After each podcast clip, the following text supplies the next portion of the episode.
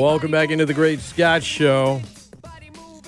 Chauncey Gardner-Johnson moving to Philly. He got in a few little fights. His mom didn't get scared. His agent did. And they didn't move him out of Philly. They moved him into Philly. That has been the, that's what I kind of hit on in our opening segment.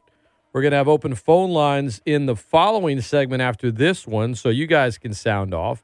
Gerald Broussard will join me in the 8 o'clock hour. We'll talk about it. We'll also talk a good bit of UL football. But joining us for a quick segment here is Andrew Juge of the Saints Happy Hour podcast, a guy that likes to drive Ralph crazy, which I've always appreciated. But, Juge, I don't know, a lot of people maybe reluctantly giving you roses yesterday because I heard you. I mean, you were one of those guys that said, look, don't be surprised if the Saints trade Chauncey Gardner-Johnson. And I guess the timing of it and everything, a lot of people are like, nah, I don't know.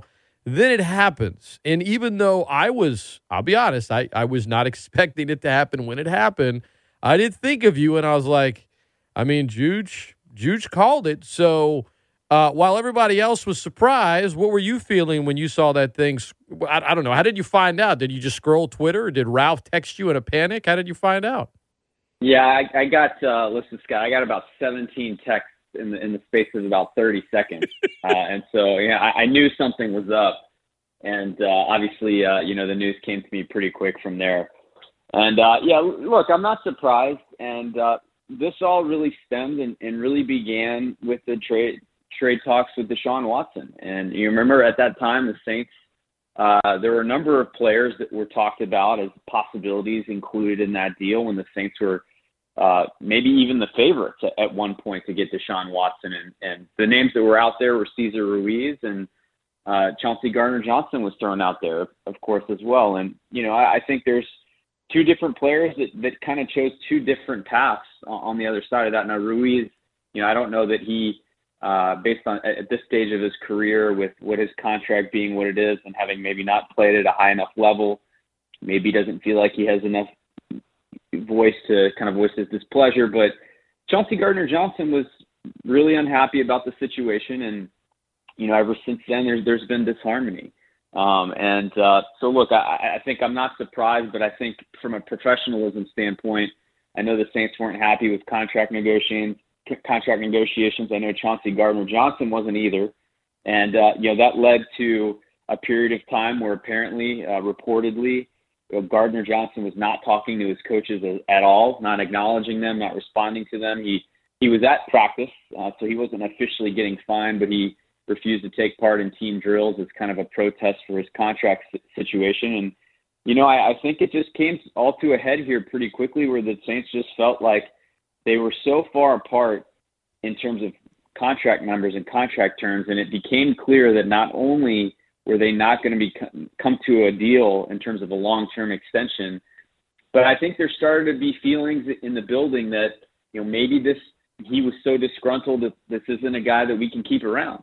And so, no, I'm not surprised that it ends this way, but certainly, look, he's a good player.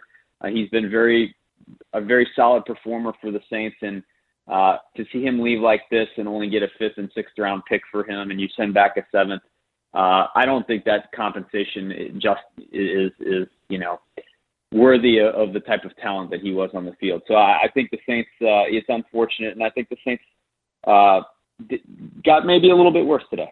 Yeah, I think they did, Andrew Juge, I guess, because obviously to me, if you boil it all down, it's a trust issue, because the reality is this. They're far apart on negotiations. He's under contract. He's not going to hold out. He doesn't want to lose an accrued season. Like, if they hadn't come to an agreement, he does not strike me as a guy that would have gone through an entire season not talking to coaches. Like, I know Underhill reported that there were some practices, and part of that is the hold-in process, since you can't actually hold out. And I'm not even choosing sides here. I'm just objectively viewing it, right? I from the outside, I'm thinking, man, okay, so he was disgruntled, but is he going to play his way out of a better contract this season by just not doing much or getting sour?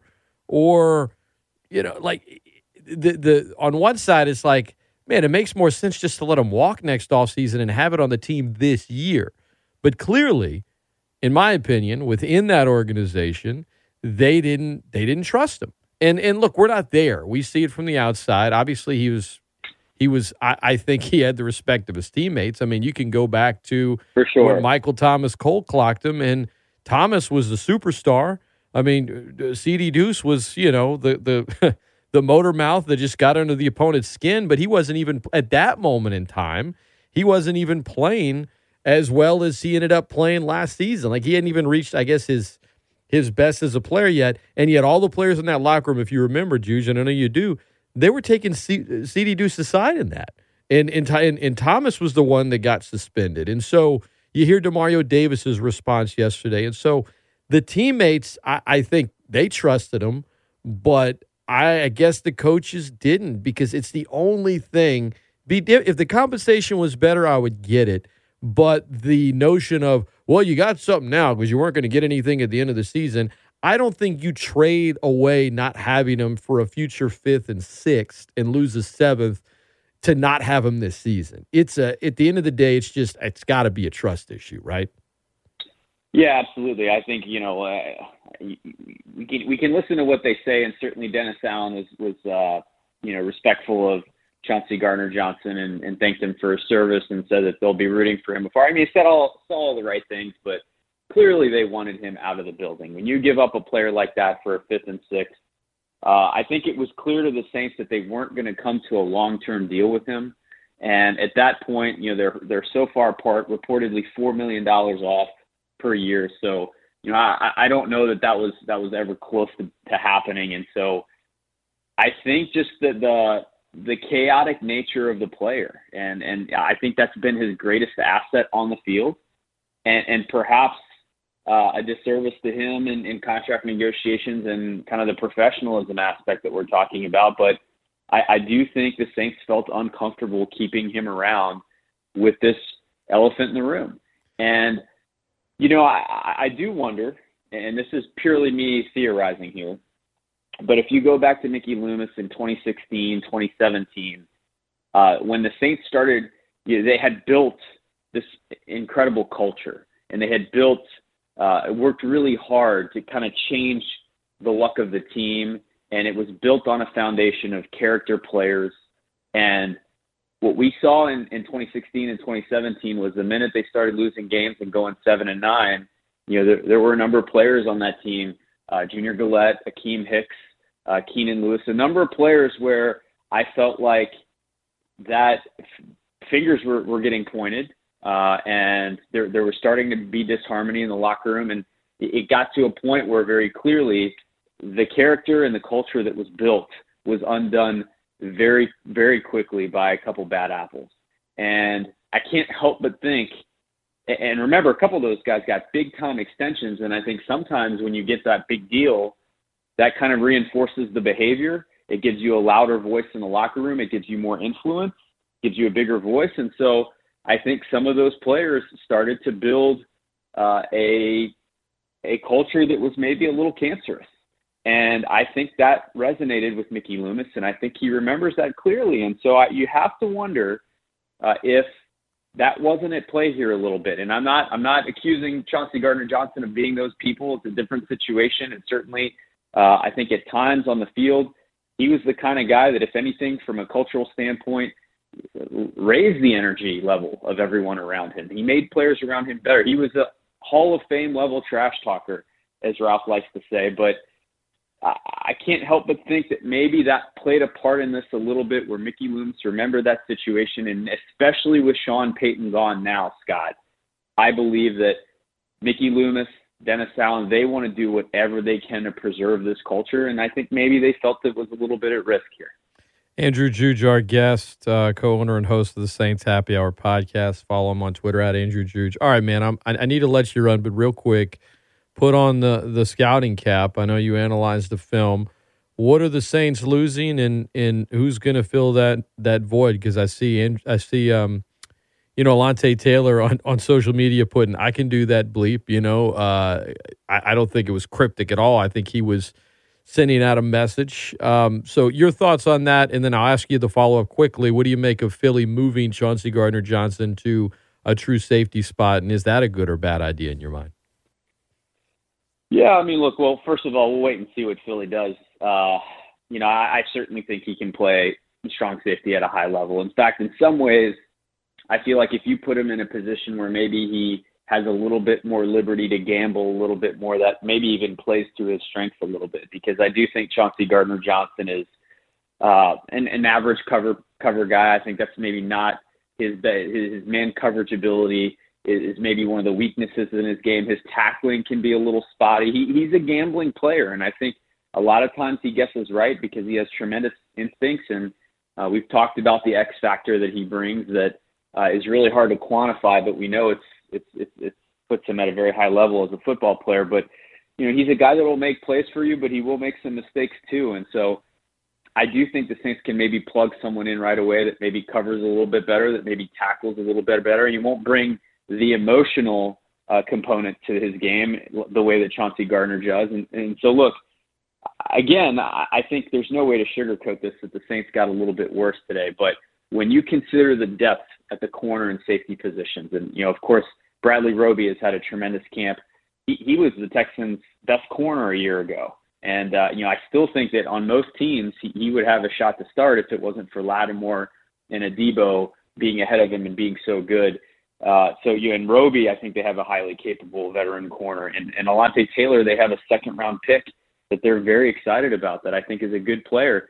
And at safety, we know Marcus May and Teron Matthew are the starters, but look, P.J. Williams has been in the system for a long time, and out of nowhere, Justin Evans kind of looks like his old self, and he's maybe one of the biggest unsung heroes of camp, and I do think the ascension of Justin Evans was maybe another reason why the Saints felt like they had the depth in the secondary that they could do something like this. So when you look at the depth in the secondary, you look at all these players, you have to ask yourself, is it really worth breaking the bank? Now, reportedly, Chauncey Gardner-Johnson wanted to be the highest-paid nickel corner in the history of the game. And so if that's true, and they were very far apart on contract talks, why not allocate those resources? And so this is where, in the immediate term, I do think the Saints slide back a little bit in terms of their quality, in terms of their talent, because they lose a really good player. But I do think they have enough depth to have guys step up that can fill a role there and can play well. And remember now, these backup guys, they're costing the Saints a fraction of the cost that it would cost to keep Chauncey Gardner-Johnson at that contract.